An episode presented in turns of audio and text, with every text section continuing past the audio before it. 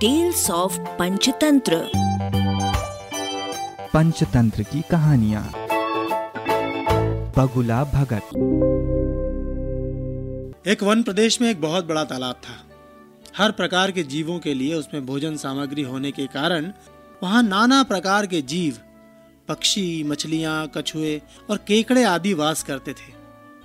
पास ही में एक बगुला रहता था जिसे परिश्रम करना बिल्कुल अच्छा नहीं लगता था। उसकी आँखें भी कुछ कमज़ोर थीं। मछलियाँ पकड़ने के लिए तो मेहनत करनी पड़ती है, जो उसे खलती थी। इसलिए आलस के मारे वो प्राय भूखा ही रहता। एक टांग पर खड़ा यही सोचता रहता कि क्या उपाय किया जाए कि बिना हाथ पैर हिलाए रोज भोजन मिले। एक दिन उसे एक उपाय सूझा तो वो उसे आजमाने बैठ गया। बगुला तालाब के किनारे खड़ा हो गया और लगा आँखों से आँसू बहाने। एक केकड़े ने उसे आँसू बहाते देखा तो उसके निकट आया और पूछने लगा, मामा, क्या बात है? भोजन के लिए मछलियों का शिकार करने की बजाय खड़े आँसू बहा रहे हो? बगुले ने ज़ोर की हिचकी ली और भर्राए गले से बोला, बेटे, बहुत कर लिया मछलियों का शिकार। अब मैं ये पाप कार्य और नहीं करूँगा। मेरी आत्मा जाग उठी है, इसलिए मैं निकट आई मछलियों को भी नहीं पकड़ रहा हूँ। तुम तो देख ही रहे हो। केकड़ा बोला मामा शिकार नहीं करोगे कुछ खाओगे नहीं तो मर नहीं जाओगे? बगुले ने एक और हिचकी ली ऐसे जीवन का नष्ट होना ही अच्छा है बेटे। वैसे भी हम सबको जल्दी मरना ही है। मुझे ज्ञात हुआ है कि शीघ्र ही यहाँ बारह वर्ष लंबा सूखा पड़ेगा। बगुले ने केकड़े को बताया कि ये बात उसे एक त्रिकालदर्शी महात्मा ने बताई है, जिसकी भविष्यवाणी कभी गलत नहीं होती। केकड़े ने जाकर सबको बताया कि कैसे बगुले ने बलिदान और भक्ति का मार्ग अपना लिया है और सूखा पड़ने वाला है। उस तालाब के सारे जीव, मछलियाँ, कछुए, केकड़े, बतखें और सारस सब दौड़े दौड़े बगुले के पास आए और बोले, भगत मामा भगत मामा अब तुम ही हमें कोई बचाव का रास्ता बताओ। अपनी अकल लड़ाओ। तुम तो महाज्ञानी बन गए हो। बगुले ने कुछ सोचकर बताया कि वहाँ से कुछ कोस दूर एक जलाशय है, जिसमें पहाड़ी झरना बहकर गिरता है। वो कभी नहीं सूखता। यदि जलाशय के सब जीव वहाँ चले जाएँ तो बचाव हो सकता है। पर अब समस्या ये थी कि वहाँ तक जाया कैसे जाए? बगुले भगत ने यह समस्या भी सुलझा दी। मैं तुम्हें एक एक कर अपनी पीठ पर बैठाकर वहाँ तक पहुंचाऊँगा, क्योंकि अब मेरा सारा शेष जीवन दूसरों की सेवा करने में गुजरेगा। सभी जीवों ने गदगद होकर बगुला भगत जी की जय के नारे लगाए। अब बगुला भगत के पौ बारह हो गई।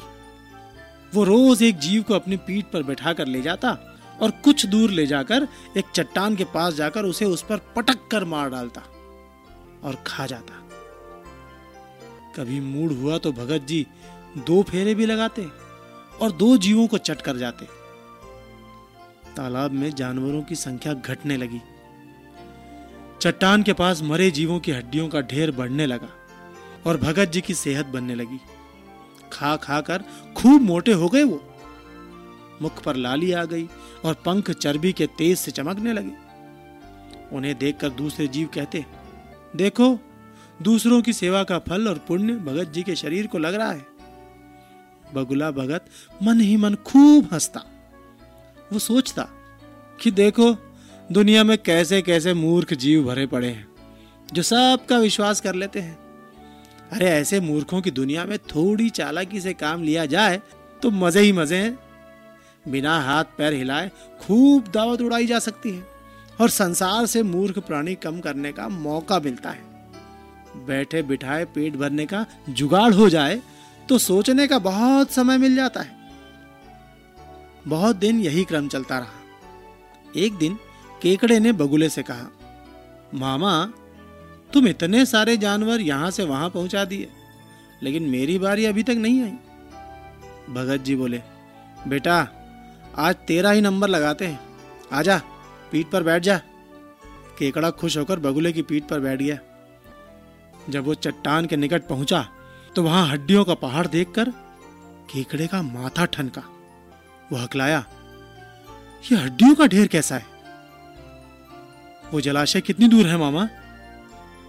बगुला भगत ठा ठा करके खूब हंसा और बोला, मूर्ख, वहाँ कोई जलाशय नहीं है।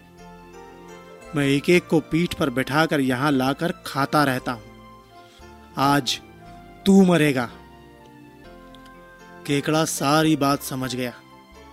वो सिहर उठा, परंतु उसने हिम्मत न हारी और तुरंत अपने जंबूर जैसे पंजों को आगे बढ़ाकर उनसे दुष्ट बगुले की गर्दन दबा दी और तब तक दबाए रखी जब तक उसके प्राण पखेरु न उड़ गए।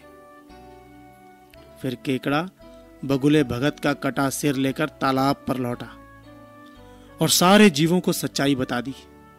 कि कैसे दुष्ट बगुला भगत उन्हें धोखा देता रहा। इस कहानी से हमें सीख मिलती है कि दूसरों की बातों पर आँख मूंद कर विश्वास नहीं करना चाहिए और मुसीबत के समय धीरज और बुद्धिमानी से कार्य करना चाहिए। अरबा की प्रस्तुति।